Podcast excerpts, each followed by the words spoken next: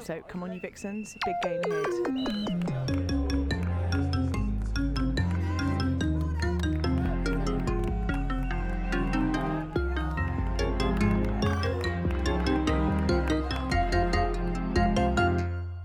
How are you feeling? Terrible. You? Uh, well, just you know, I've been better, had better days, seen better days, definitely. Yeah, no, not very, not fantastically well today. How Um, about how about you, Shahan? Well, I'm glad that the club have managed to keep consistent with the stats that every home game at Tw- Twerton Park this season has resulted in four goals, either a 4 0 wi- result or a 2 all draw. We just can't seem to es- escape that fact in 2020. And I'm hoping for 2021 there could be a 3 1 potentially. or four 0 in the other opposite direction. You don't know. So Well, we beat London Bees 4 0, didn't we? I think, Yes, we did. Oh, Yeah. yeah, yeah, yeah, yeah. So it's just doesn't matter what happens really, but there must be four goals. Welcome to episode 12 of the Bristol City Vixen cast, a podcast all about Bristol City women who currently play in the FA Women's Super League. My name is Shahan Mir, and I'm joined here with my co hosts. DM Withers. And Nat Brown. We are here. Yeah, and I like how you said currently there, Shahan. That was uh that was very subtle, but I noticed. Uh yeah, how long do we think that'll last? I mean, when what's relegation day? When is it? April? May?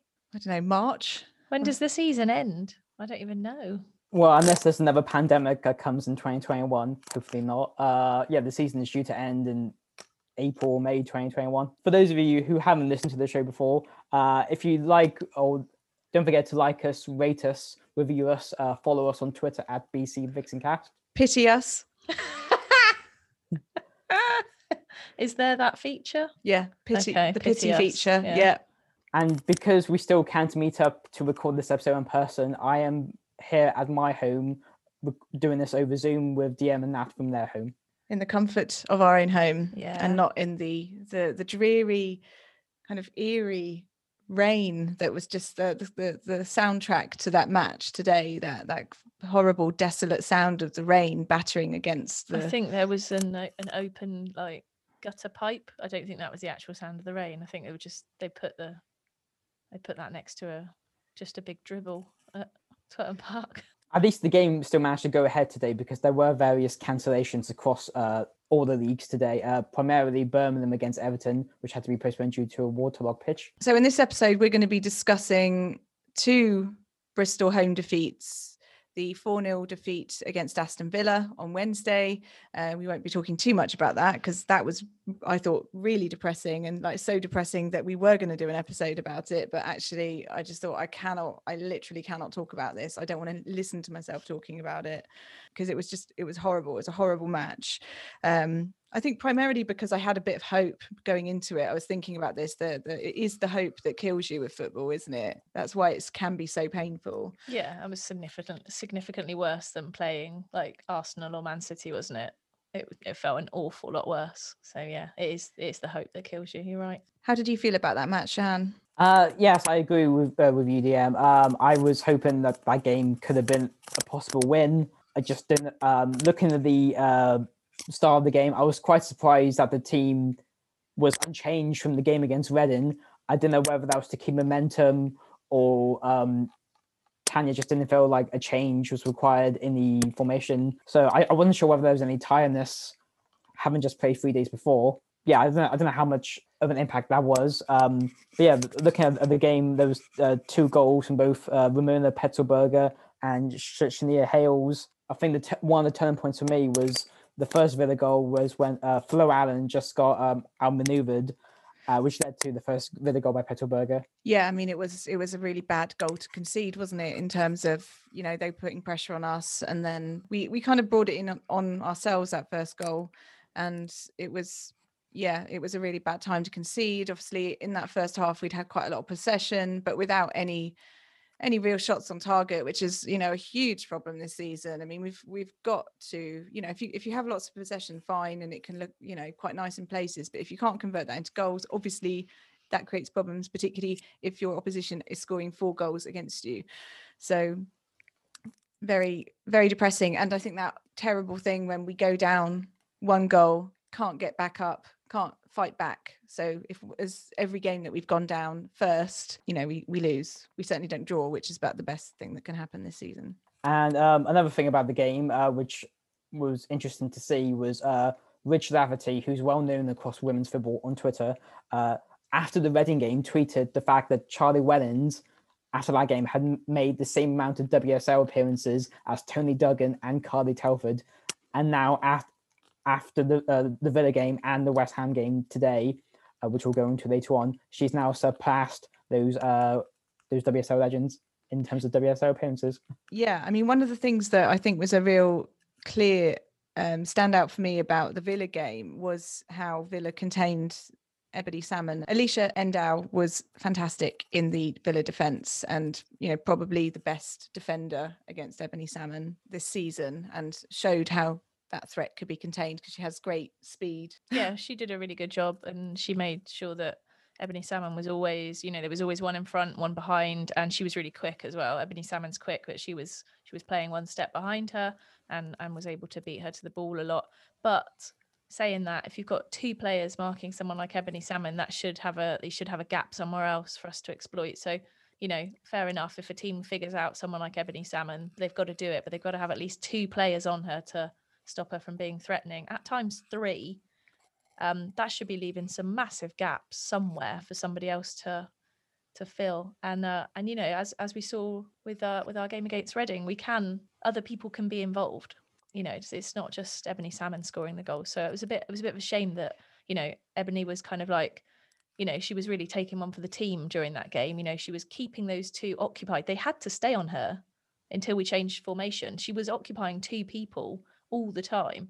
You know it wasn't like oh one of them's got got her sorted so we'll just kind of leave it one on one there was someone with her all the time so yeah that should have really left big kind of exploitable gaps but we just didn't we just didn't manage to do it and then the formation change was really the was the end of it wasn't it just left us massively exposed. It meant to, you know, it was meant to provide extra support going forward, but it just left a gaping hole down the middle, really. And as the commentary pointed out, uh, it was the team's first meeting between each other since the 5th of December 2018 when Bristol beat Aston Villa, who were then a championship team, 5 2 in the Conti Cup. Now, o- almost two years to the day, the two teams are now in the same division, but on the pitch are still miles apart.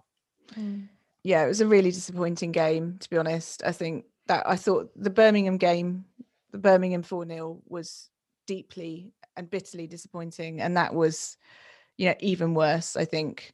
We did reach out to a Villa fan to give their thoughts. However, um, for one reason or another, they, they haven't contributed to the episode. Probably uh, they don't, probably they, they felt too sorry for us or felt too bad for us or didn't want to potentially glow to anything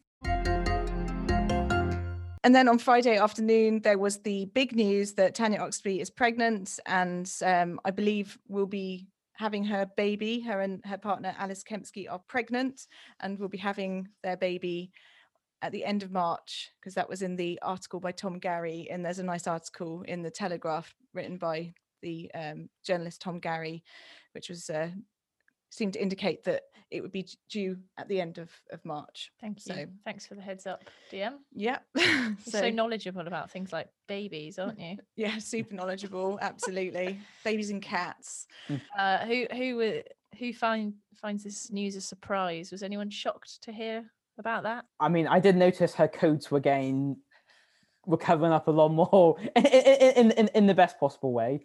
Uh, but yeah, uh, she tweeted uh, with the fact that um, it, it wasn't possible to hide it anymore. Yeah, no amount of uh, smart office wear jackets can can cover a baby bump. There was also a little clue released just the other day, wasn't there? Did you notice that Tanya was talking about her team and she referred to them as a bundle of joy? Oh. Yeah. She was like, "Oh, they've been they've been great after the Reading game." She she referred to them as a bundle of joy to be around, which is, you know, obviously that's how you refer to babies, not tons of women. well, all of us here, at the Vixen cast, wish Tanya and Alice uh, all the best uh, as they start a new family. From from my point of view, for, for as long as I followed the women's game, um, the only other manager I could think of that was still working while pregnant and then returned soon after uh, the birth of their baby was Emma Hayes, the Chelsea manager. Uh, so I don't know, DM and have you ever seen any other football players or managers uh, in your lifetime who've gone away on maternity leave? Yeah, I don't know. I was thinking about Emma Hayes because she seemed to really not have any time off, did she? she seemed to be incredibly pregnant and then she seemed to give birth and then she was basically back on the sidelines with the baby. Yeah, I don't Um, remember Emma Hayes having time off.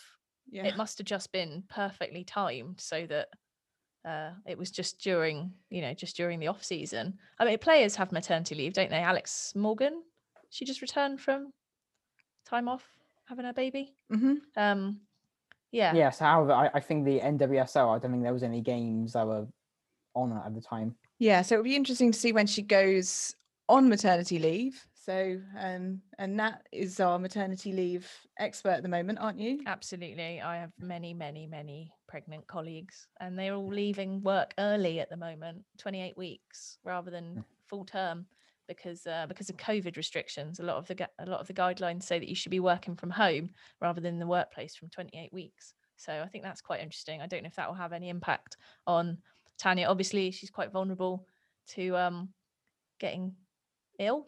She's already had COVID. I don't I don't know what I don't know what will happen now. I don't know if there's going to be like a maternity cover. Yeah, it's interesting. In in lots of other jobs, someone else just steps in to do it. But this is a bit of a strange one, isn't it? One player that is definitely on maternity leave is the vixen on, in disguise, Megan Alexander, who now plays for London Bees, who tweeted uh, on the 11th of December that uh, autumn faith Elaine Bailey was born on the 7th of December.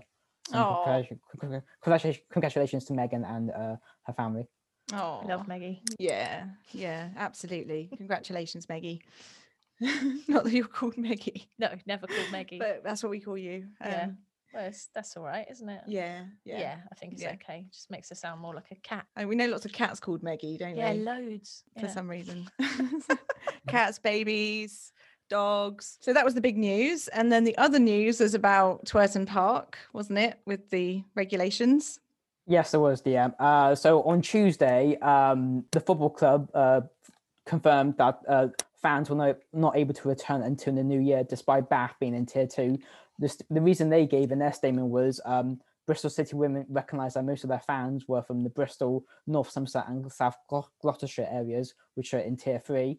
Um, I don't know about you two, but for me, seeing this at the time, I I felt this was a missed opportunity to welcome the new supporters who live in the Bath area, as well as the existing supporters that we know who are also in the Bath area. However, um, due to further information being released during the week, Bath City announced on Saturday, the 12th of December, that uh, fans were not able to return for to Twerton Park for their own games uh, this month. Uh, this was due to uh, instructions by the Bath and North East Somerset Safety Advisory Group. Now, looking at the statement here, uh, which is available on the Bath uh, City website, and we retweeted it as well. Um, uh, there was a meeting that was meant to happen between the Safety Advisory Group, the SAG, and the football club on Thursday, the 10th of December. However, uh, the people of the SAG requested that there be a site inspection, which wouldn't be able to take place until Tuesday, the 15th of December. Now, from a City Women point of view, that meant that the remaining home games couldn't have fans, and Bath's next home game on Tuesday, the 15th, can't have any fans either. So, Bath just releasing more information as to why Bristol couldn't have any, uh, or Bath, for that matter, couldn't have any fans of their games. And hopefully we can get back to the games in the new year because you were saying today, weren't you, Nat, that it was it's really not fun watching the matches on TV and watching us getting beaten so horribly. I I think so. Yeah, there's something about if you were at the games, getting absolutely walloped, you'd all have that kind of ah, we're all getting walloped. You'd still be able to have a sing and you know get annoyed at Rachel Daly being just horrible. I hate her now. Um, yeah, you know, you could have some fun with that. It's a bit of pantomime, isn't it? She's the new Jo Potter um, for me. You know, just love to boo her. You know, Who's Jo Potter. Um, the ex, well, she played for she played for Birmingham. Birmingham. That's when she was most hateable. She's and, actually uh, actually all right. No, she's fine. No, she's she's absolutely fine. But you She- took you took against her, didn't you? she just took on the role of villain very well. I remember booing her and she looked over and smiled. And I thought, I'm going to carry on doing that. This is great fun. and then she played for Reading as well. So Yeah. And then I didn't really feel like booing her so much. but she's actually pretty, you know, She's brilliant. very very She's very ab- good. Abs- I would very absolutely nice. kill for a, a Jo a Jo Potter. You got your Jo Potters. Yeah. There's just one. I'd love her on our team because she's mean. Yeah. Um, but anyway, Rachel Daly, boo. yeah. She was um, rubbish today, actually. But anyway, let's get on to that. Well, she wasn't. She was good. She scored a goal, but she was, yeah. She was Anyway, I'd up. prefer to be there rather than sitting. Not that you're not lovely, DM, but I'd rather Mm. be at the game with the fans or just not bother because on telly it is horrible to watch, isn't it? It's just horrible watching a 4 0 defeat over and over again. It's just no fun, not enjoying it at all. So, yeah, be quite keen to get back. We are now moving on to talk about today's game between Bristol City and West Ham. This was the team's first meeting against each other since the end of the 2018 and 2019 season. Both teams did not play each other once at all last season due to fixture postponements, due to bad weather, and the subsequent pandemic. Uh, West Ham still currently do not have a manager after Matt Beard left the club by mutual consent. So Billy Stewart was in was in temporary charge once again. Bristol made three changes to the squad today. Uh, Harrison, uh, uh, Abi Harrison, Laura Rafferty, and Faye Bryson all came in for Ebony Salmon, Naomi Layzell, and Charlie Wellings, respectively. Uh, in the pre-match interview, um, Tanya said that uh, Charlie Wellings and Ebony Salmon were rested after putting in uh, quite long, strong performances over the last few games. Just needed some rest and then can be brought on if available. And Tanya also mentioned that uh, Jas Matthews is still out uh, with due to concussion protocol. Chloe Logarzo is due to return to non-contact training sh- next week, and um, and Amy Palmer is due to return to training soon. Yeah. So that's good news, isn't it? That Yeah. So and Palmer um, will be back. And one thing I did notice t- in today's game and Wednesday's game was, uh, yeah, Tanya was no longer sitting up, looking down, observing the game. She was actually on the dugout. it was another difficult game for us. Well, I didn't go into it with any hope, so it hasn't hurt as much as as Wednesday's match. So I kind of sat down and was just like, I don't have any expectations of us getting anything. So if anything happens, I'll be pleasantly surprised. It's another 4 0 defeat at home. It's another 4 0 defeat at home. What do you say? Yeah. Um, that's all you can say, isn't it? well, at first, um, the first goal was a uh, it bounced off Jemma Purfield, and yeah, we we were one 0 down after a, a ten minute own goal. So that was not the start anyone was expecting. I don't know about you two, DM and now, but I was screaming with joy when I thought Gemma Evans had equalised three minutes later, only for it to be ruled off offside. Yeah, exactly. Um, I don't know if it was offside. Who knows? Probably was. But yeah, massive shame. Massive shame. Lovely ball in from Ella on the free kick, and then yeah, it was offside. Rotten luck. Mm. You mentioned Ella, uh, the maestro, uh, who got booked after a challenge on Rachel Daly. And I don't know about you two, but I thought she won the ball in that challenge on the 30th minute. So I'm not sure why she got booked. I think, um, yeah, she, she. I thought she got the ball as well, and this is what what started me booing Rachel Daly. But yeah, I actually that was one of my highlights actually, the Ella booking. Not because she got booked, but because she just looked so annoyed about everything, and it just uh was great. Um, another person who, yeah, Chloe Logarzo kind of got really, really annoyed at, at another game uh, fairly recently, and I just think actually, do you know, what? I want to see them getting really, really annoyed. Um, It's just a bit of passion, isn't it? It's just. I mean, I'm not. I don't care about like the passion. I just like. I just want to see someone get really, you know, rather than just going, oh well, heads down. Just like, no, actually, you won the ball. She's on the floor, rolling around, and then they're messing about with the free kick. Um, so yeah, just yeah, it was. I enjoyed. I enjoyed that booking. That was a good. That was a real highlight for me. That was that kept me watching for another ten minutes, and then um, and then it all faded away. There was a few other bookings though. Grace Fisk. No, she didn't get booked. no, she didn't get booked, but she had a bit of a. Yeah, there was a few moments when it was a bit. They were trying to, uh, you know, ruffle us up, and but yeah, it was it was a really. Oh, I just, I just feel really disappointed. I've I've taken loads of notes about the game and what happened, but it's there was long periods where nothing happened and in the second half just west ham had corner after corner after corner and obviously scored three goals. That's a real problem that we've got in the second half. Our second half performances are obviously a big problem particularly at home. We seem to tire seem to score sorry we don't seem to score. Um we concede heavily um and in succession there's not enough shots we just need to shoot we won't score if we don't shoot, I don't know, I just don't really have anything anything good to say, to be honest. Uh, so um, one of the things I, I, um, I mentioned earlier was the fact that Ebony Salmon did not start the game today, and uh, looking at the Twitter response uh, when we tweeted about that, um, Duncan Gardner tweeted us saying Ebony Salmon should have started. If she needed a rest, then do so against Manu, which is our next game next week, where there's less chance of picking up points. Do you And- think she should have started today? I can understand why she didn't start today um, more than you know on Wednesday, like when she did start. I think she she had a very difficult game on Wednesday and she was frustrated. And I think when we do play Harrison, what it tends to do, um, and you can see it, it happens only for short periods of time. We have more of a of a midfield. I feel like there's less of a gap between the two lines of like midfield and defense when we play Harrison because Harrison isn't as quick, so the midfield needs to be pushed further up. But when ha- when Salmon is on the pitch, there's such a a kind of default to lumping it up the pitch to her and just like knowing that she'll like run and you know really quickly.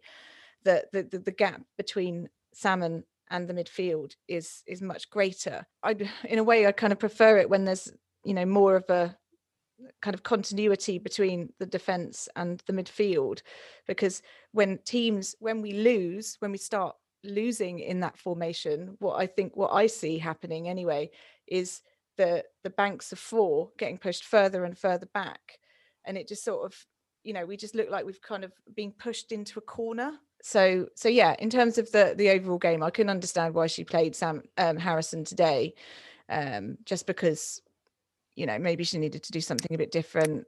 The squad is is tired. You can't necessarily always you know go full pelt full tilt all the time. This was Faye Bryson's first start since her return from injury, and I don't know about you, DM, and that, but I think she impressed quite a lot. Like sh her impact was deeply felt. Like I could see her like running down like the side of the pitch, you know, heading towards like West Ham's goal and setting us chances. And I think for me, she's player stood out stood out today. Yeah, I think she played really well. It was nice to see her back. I think the the few kind of shorter appearances she's made, she looked she still looked she looked quite rusty after coming back from injury, but I did think she looked good today. Were, in the first half especially there were a few times when she had a bit of space and she managed to kind of beat people and get crosses and stuff like that. So hopefully she'll be able to do that because that's kind of how I remember her last season. She when she came in partway through the season, she made a huge impact and it would be really nice to see kind of her and, and Purfield being able to do that in tandem up and down the left and right wing. I just don't think it's kind of it's just not working at the moment because I do think those two are, are really really good players and and they should be able to have a quite a big impact on the game but it's just it's not it's not working yet. Speaking of things not working, uh, looking at our Twitter comments, uh, Charlie, one of our followers, has tweeted back saying, "I hate to say it, but I think maybe a change in management is required, as it's clearly not working the way it is. If they want us to stay up, then they need to invest more, and the big shakeup needs to happen and happen fast." Uh, Duncan uh, Garner, who I mentioned earlier, also tweeted similar things, saying something drastic needs to change. Manager, better players, more investment, all three. Again, the players they're clearly giving it their all, and maybe in, in hindsight, like it probably was best that the fans were not there to not win this those results this week. I would hope that you know the presence of fans could make a difference and cheer them on and give them the much needed support that they deserve because the, the effort is there sort of, of you know i'm not criticizing the players at all but like they're demoralized they're absolutely demoralized you can see that and it's completely understandable i mean i woke up on thursday morning feeling utterly dejected i could only imagine the pain that they felt on thursday after that performance and the result so how do you pick yourself up from that Mm. You and know- it's good for the me. It's, it's good for the player interviews or the interviews like the club saying, "Oh, we go on, we move on. It's a marathon or sprint." But there's so many chances. There's so many times you can use that as an excuse. We're, we're, we're coming to the end of December 2020. Other than Manu and Brighton, we've played all the WSL teams once, and we haven't beaten any of them. Yeah, absolutely right. And um, you know, we're coming to the end of December and we're not there yet. We've got one we've got Man United next week, who are top of the league. And that is a really terrifying, terrifying thought. It's um it's hard. It's really, really hard. And you could say, you know, I know that the message has been we've been in this position before. We were in this position last year, and we we picked up after New Year. I just think it's a different it's a different ball game this season, isn't it? Um, so yeah, in terms of what needs to change, sure, we need investment. You know, maybe there needs to be a change of management. I kind of scratching my head and thinking, you know, is it that this particular group of players has been coached in a particular way so you know consistently over time that they they can't adapt and play in a different way.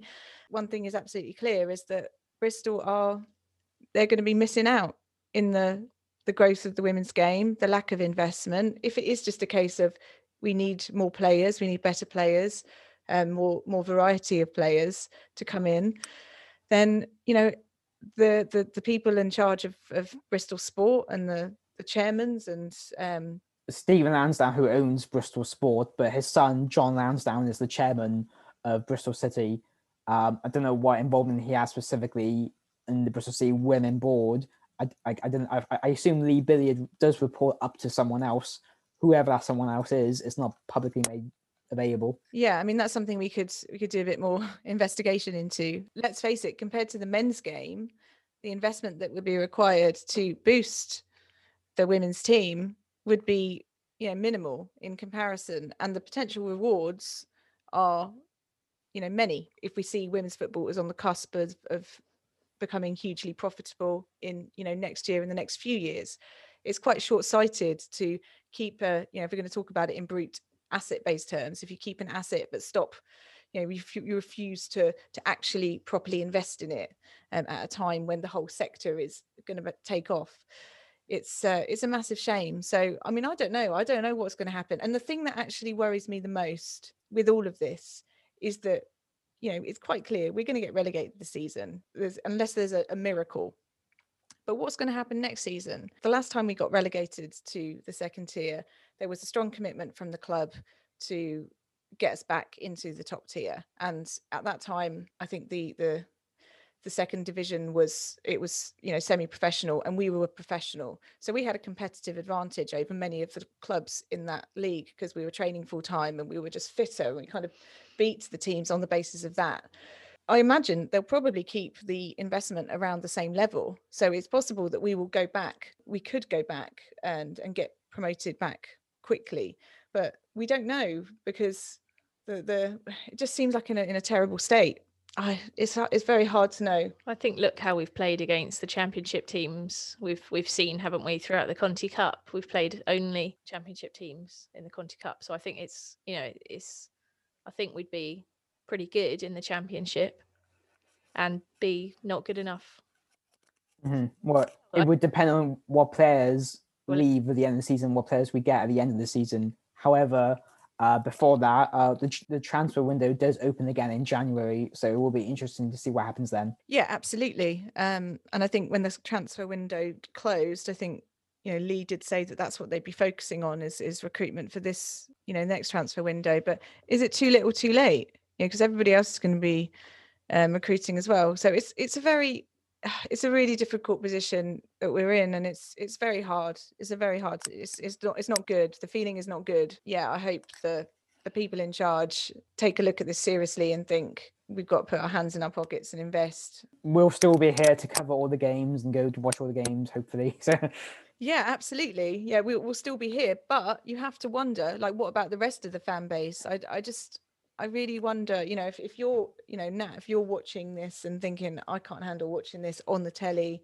and you know, this very exposed product that's being presented in in the in- intimacy of your own home, if if you're so dejected and um, kind of dissatisfied with watching that, imagine just the casual fan, you know, their their sort of feelings. Are they going to be prepared to, you know, traipse down to Twerton Park and I don't know. It's difficult. So, mm. yeah, we'll be there watching the championship and reporting on it because nobody else reports on it. So, we'll be needed even more than ever. Mm-hmm. So, well, um, moving, hopefully, that future won't happen. I mean, we just got to focus on the now uh, as such if we can. Um, but yeah, looking at looking at looking at the WSL table after the West Ham's win, they are now uh, tenth on seven points, um, above Aston Villa, who are eleventh with six points. Villa lost 3 1 to Spurs today, and Bristol City are now uh, bot still bottom with two points from nine games, Wow. Yep. Okay. and we had Man United who are top of the WSL who beat. um Oh yeah, so they beat Villa today. That's our next game. Yeah, they beat Reading. Exactly. We've got Man United next. So, uh, at Man United. I mean, who knows? Maybe we could end the year in the same way that we did by beating them 1 0 at the Sports Village. Well, do you know what? That would be the most wonderful Christmas present. And, you know, please, please do that, team. And, you know, please. Yeah, just do that. Please. Do that, That's all we want. Yeah. One 0 Yeah. Uh, Sophie Baggaley having possession of the ball for at least thirty out of the ninety minutes, um, and an Ebony Salmon goal. And now, blowing the biggest bubble you've ever seen in your life is Ali Coker, who is a West Ham super fan, and they're going to give us their thoughts on the game. Hi, this is Ali from We Are the Girls in Claret and Blue, where I am the co host and co creator.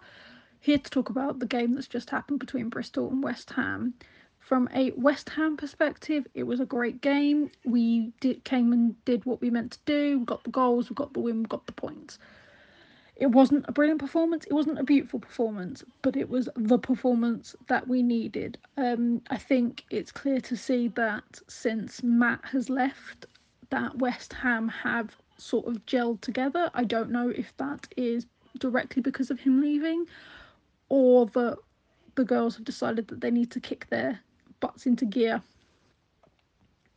for the new manager, whoever he or she may be. Um, we were very lucky with the first goal. Um, it was scrappy, and to be honest, you were unlucky that it came off of one of your players in terms of um, our other three goals, they were come in. I think we our game plan was to hold you back in the first half and tire you out for us to then take you on in the second half, which, as you can see, with the three goals that came quite quickly.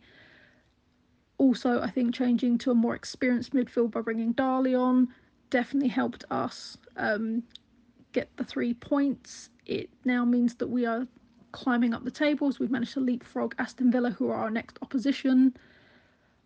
I think you guys played well. Um, there was definitely some argy bargy going on between uh, Daniels and um, Daly, but overall, I think if you hadn't gone the one nil down in the first half, you may have been able to give us a bit more of a game, but we managed to break you down. For in terms of our season, I'm hoping that kicks us on to something a bit more productive, a bit more positive than it has been. Like I said, we've got Aston Villa next, so hopefully we can take a win from there into the new year as we do face Manchester City as the first game um, back. But yeah, um, if you're at all interested in West Ham, I do a show weekly with my co-host Reese called We Are the Girls in Claret and Blue on the American Hammers Network, and that's all about the West Ham women. You can also find me um, on Twitter as We Are the Girls in Claret and Blue, and my personal Twitter, which is Axel's Girl, where I talk about all things West Ham. I also write for Since 71, where I do match reports and other opinion pieces. And if you can't tell, I'm very opinionated. So be sure to check those out if you uh, fancy it. But uh, good luck for the rest of your season. So, finishing up this really um, positive and exuberant episode of the Bristol City Vixen cast, Shahan, you had a few corrections, didn't you, that you wanted to make? Yes, I did, DM. Uh, so after listening back to our last episode, uh, I realized I said some things which were not factually accurate. Uh, so the first thing I, I want to correct was the statement I made about fans and supporters giving Loren Dykes a card earlier in 2020 after making 100 WSL appearances. That card was actually, in fact, due to Loren being received in, uh, receiving the MBE in the New Year's honours list. So I do apologize for getting that wrong. Other thing I wish to make a correction on was when we were discussing the retirement of Annie Heatherson, how I said I never got to see her play live. Uh, now, soon after listening to that episode, I remember the fact that I attended Bristol Academy's first game in the Champions League against Energiya Voronezh, if that's how you pronounce the name, in 2011. And I decided to look up the match report online once again, And it turns out Anne Heatherson did play in that game. reminding us of much happier times of a Champions League appearance. So oh wow. yeah, imagine that, Mm. listeners. Okay, so you've been listening to the Bristol City Vixen cast episode 12. 12. 12. Yeah. That's two. You held up two I fingers did, then. did hold up two fingers. Um, congratulations if you got to the end because this was pretty pretty sad, wasn't it? It was a sad one. yeah. but I, it would be really lovely if other Bristol fans wanted to come on and talk about how they're feeling. You're really welcome to. Um, you know, if you want to come and share share your share your thoughts and you know ideas uh, of, of of how to you know deal with this situation that we find ourselves in. You'd be you'd be very much welcome. So please do get in touch. And speaking of the fan interaction, uh, looking at our Twitter account, when we tweeted earlier that Rachel Daly had made the 3 0 to West Ham, that tweet got liked by Lu- Louise Daly, Rachel Daly's mum. Well, there we go. You know, someone's uh, at least her mother loves her. So. Boo. Yeah, so we'll be back next week uh, to to discuss what happens in the Manchester United game. Oh, that could that's a that's a tough six pointer, isn't it? Uh, yeah, definitely, absolutely a six pointer. So, and we promise we'll try and be a bit more upbeat. and Absolutely. certainly from my perspective, I'm going to try and be a bit more. Yeah. Bit more- okay. bit Maybe more we should cheery. like have a bit of a like scream and a yell before we do this. and Yeah. Like just a bit more energy. and uh, one more thing before we go, I want us all in the in the podcast to join the rest of the women's football community, uh, wishing Jen Beattie all the best uh, as she is going through her battle with breast cancer.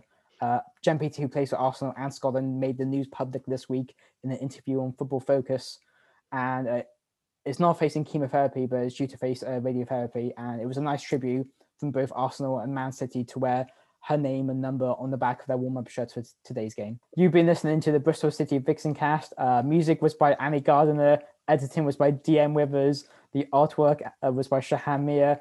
And the 46th President of the United States will hopefully be Nat Brown. And keep supporting women's football.